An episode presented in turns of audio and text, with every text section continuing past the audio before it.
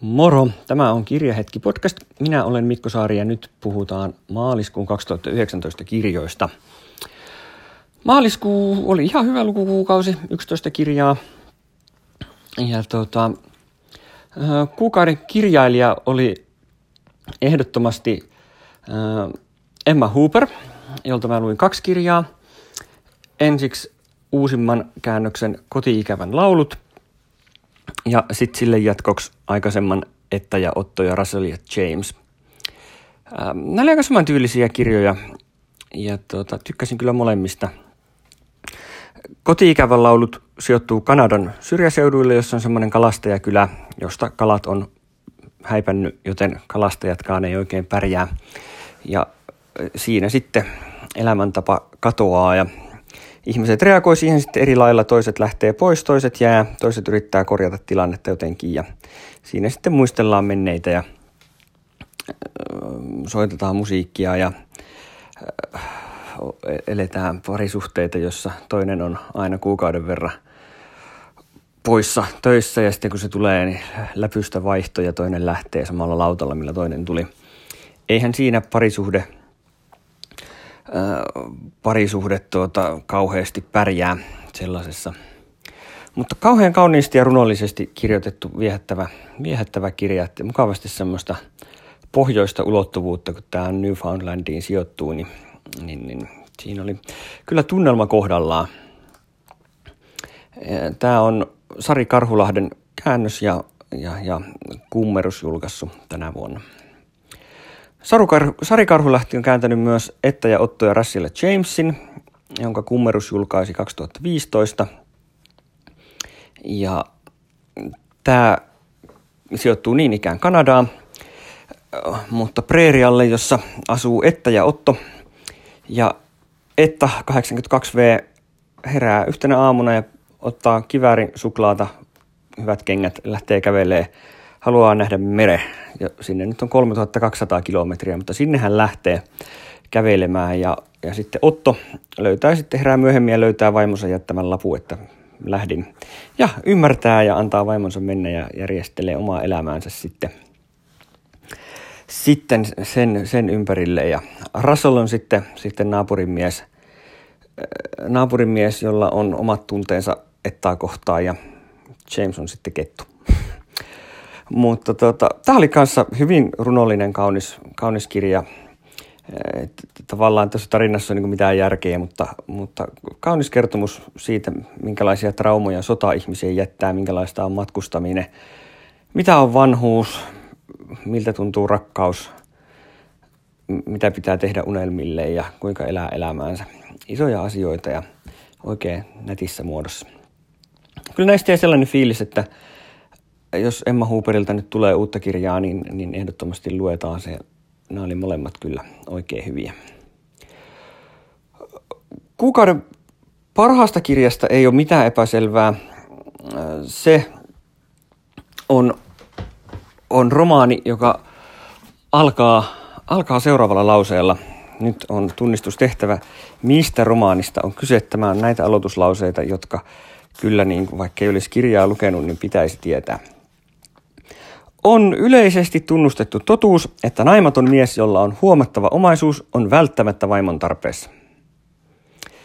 Tämä on tietysti Jane Austenin ylpeys ja ennakkoluulo, jonka mä luin nyt ensimmäistä kertaa. En ole ikinä lukenut Jane Austenilta ylipäänsä mitään. Olipa korkea aika. Tosiaan kävi ilmi, että tässä joitakin vuosia sitten Kersti Juva on suomentanut ylpeyden ja ennakkoluudon uudestaan, niin sehän mun piti sitten lukea en tiedä milloin edellinen, edellinen suomennus on, mutta on se vissiin aika paljon vanhempi. Mutta tämä oli nyt sitten, äh, sitten pikkasen, pikkasen tuota, ehkä sitten modernimpi. Äh, ja tuota, oikein kyllä, siis olihan tämä nyt ihan viiden tähdin kirja, kyllä tämä on, on klassikkoasemansa ansainnut.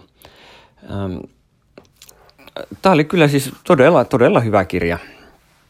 Upea rakkaustarina ja ja tota, ihan tosi herkullisia henkilöitä ja, ja, ja kyllä, kyllä tämä oli, oli upea. Tyk- yllätyin oikeastaan siitä, miten Jane Austen näitä joitain henkilöitä kuvailee, että esimerkiksi sitä Elisabetin äidin rouva Benetin luonnetta kuvaillaan aika arvottomasti ja pisteliäästi.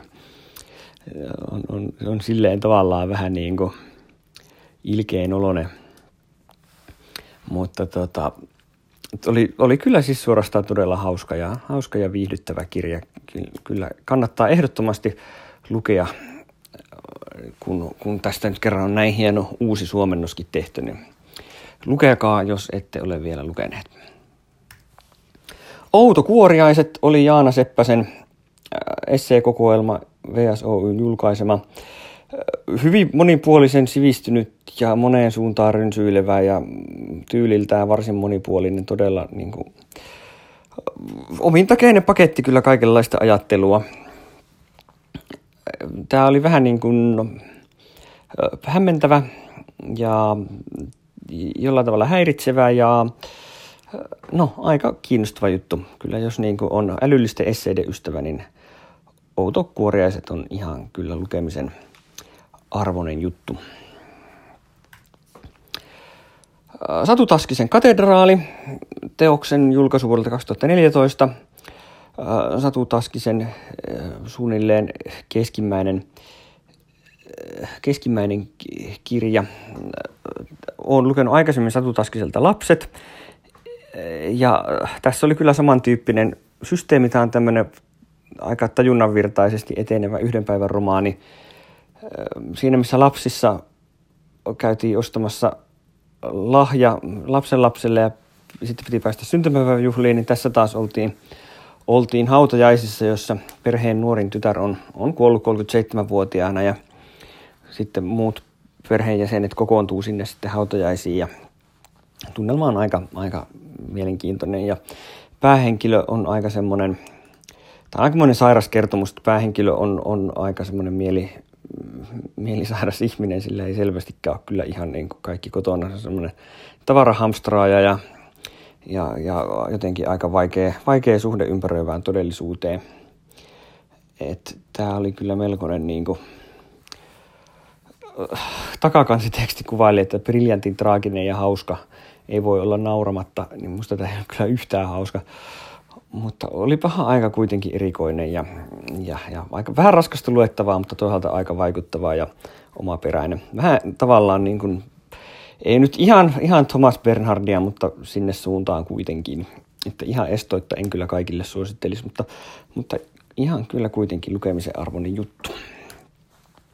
Aino Louhen mielikuvitustyttö nappasin, kun kävin Tampere-kupliissa, niin sieltä ostin, tämä on Suuri Kurpitsa, julkaissut tänä vuonna. Tämä on tämmöinen sarjakuvaromaani, joka kertoo, kertoo ystävyydestä, parisuhteista ja tota, tässä, tota, tässä niin tämmöistä tytön elämää koulu, kouluvuosista sitten aikuisuuteen. Mm, se koulu, kouluvuodet kyllä mua, niin koululaisten ystävyys ja tämmöinen, niin, niin mulle toimi kyllä paremmin, paremmin mutta tota, kauniisti piirretty. Aino Louhi on kyllä tosi taitava, taitava piirtäjä. Tässä tosi jotenkin, jotenkin niin kuin herkkää, herkkää ja vähän eleistä muotokuvatyötä. Muuten tässä oli vähän sama kuin ylipäänsä, että niin kuin jotenkin, jotenkin tota, sarjakuvaromaanit on herkästi vähän semmosia, semmosia niin kuin vaikea, vaikeita niin kuin tavallaan päästä, päästä syvälle siihen, että ne aina jotenkin tuntuu vähän semmoisilta, herkästi vähän semmoisilta niin kuin yhdentekeviltä. Se on mun niin kuin henkilökohtaista heikkoutta, en, en ole vaan tässä, tässä tota, kovin, kovin hyvää lukemaa, mutta kyllä nyt kuitenkin ihan positiivinen fiilis jäi mielikuvitustytöstä. Suosittelen. Sade lankeaa Ross Wynne Jonesilta. Einari Aaltosen suomennos ilmestynyt Likeen julkaisemana 2010.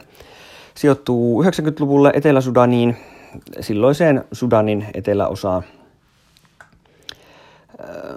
Ja tota, siellä, siellähän oli 90-luvun lopussa kansanmurhia, sotaa, nälähätää. Tämä kertoo avustustyöntekijöistä, joiden pitäisi käydä tutustumassa semmoiseen kylään, että lentokone pitäisi jättää sinne ja tulla tyyliin seuraavana päivänä hakemaan, mutta sittenpä väliin osuukin pommi-isku, joka tuhoaa Kiitordan ja kyytiä ei sitten ole odotettavissa. Ja vierailusta, vierailu venyy sitten, sitten monen kuukauden mittaiseksi. Ja siellä on sitten tämmöinen lääkäriopiskelija, joka sitten päätyy sinne järjestämään ruoajakelua ja sairaanhoitoa, kun ihmiset kuolee nälähätään ja hallituksen joukot hyökkäilee ja, ja tämä nälähätäkin on kyllä ihan tietoista sotastrategiaa.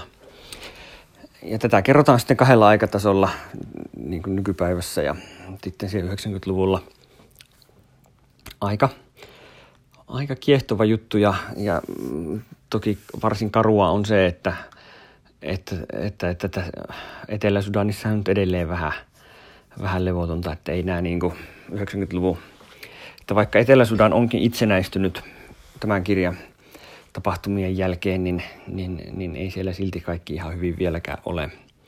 Mutta tämä oli ihan mielenkiintoinen niin kuin, näkökulma, näkökulma tuommoiseen niin avustustyöntekijäelämään ja Afrikan vaikeuksiin. Että jos sellaisella haluaa itseään sivistää, niin kannattaa, kannattaa kyllä lukea. Anni Nykäsen Mummo 4 sarjakuva-albumi tuli luettua. Ihan hauska. Mummo on aamulehden sivuillakin nykyään joka päivä, niin, niin se on ollut kyllä ihan suosikkeja siellä. Koko perheen lemppari. Herra Darwinin puutarhuri Kristina Carsonilta.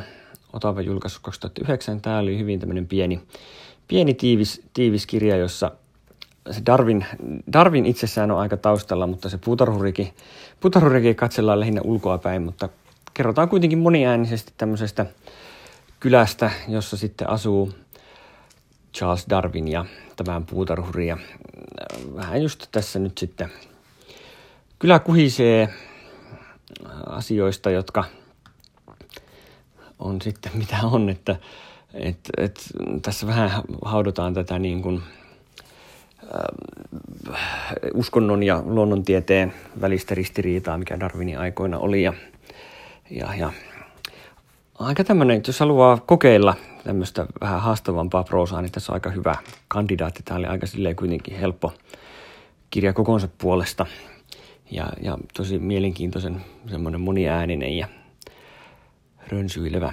Kannattaa kokeilla. Ja viimeiseksi vielä Elisabeth Azevedon runoilija X, suomentanut Leena Ojalatva, julkaissut Karisto tänä vuonna. Runoromaani, lyhyttä säettä. Aikaisemmin en ole runoromaaneja lukenut muuta kuin Yrjänän, Yrjänän Joonaamäen valat, mutta siinä taas oli jotenkin niin pitkät säkeet, että se ei paljon suorasanaisesta eronnut, mutta tässä on tiivistä lyhyttä säettä ja se toimii tosi hyvin. Tässä on, tämä on hyvin suoraviivainen, tavallaan helposti luettava näin ja iskevä, mutta sitten toisaalta aika raskas, koska tämä päähenkilö on tämmöinen teinityttö, joka elää New Yorkissa ja on hyvin ankarat kotiolot, katolinen, seksuaalikielteinen kasvatus ja tytön tosi alistettu asema.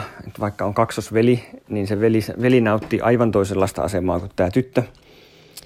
Ja tätä sitten vastaan kapinoidaan ja, ja runoudesta löytyy sitten onneksi pakokeinoa ja runojen esittämisestä sitten voimaa ja vahvuutta taistella alistamista vastaan. Todella mielenkiintoinen kirja, tosi erilainen ääni kuin, kertoja ääni kuin mitä olen tavallaan missään muualla lukenut, niin ehdottomasti kyllä kannattaa lukea, jos haluaa tämmöistä nuoren tytön kasvukertomusta tosi ankarissa oloissa lukea, niin suosittelen kyllä. Tämmönen oli mun maaliskuun oikein hyvä lukukuukausi. Katsotaan huhtikuun, huhtikuun kirjat sitten toukokuun alkupuolella. Ei muuta kuin hyviä lukuhetkiä. Kiitos.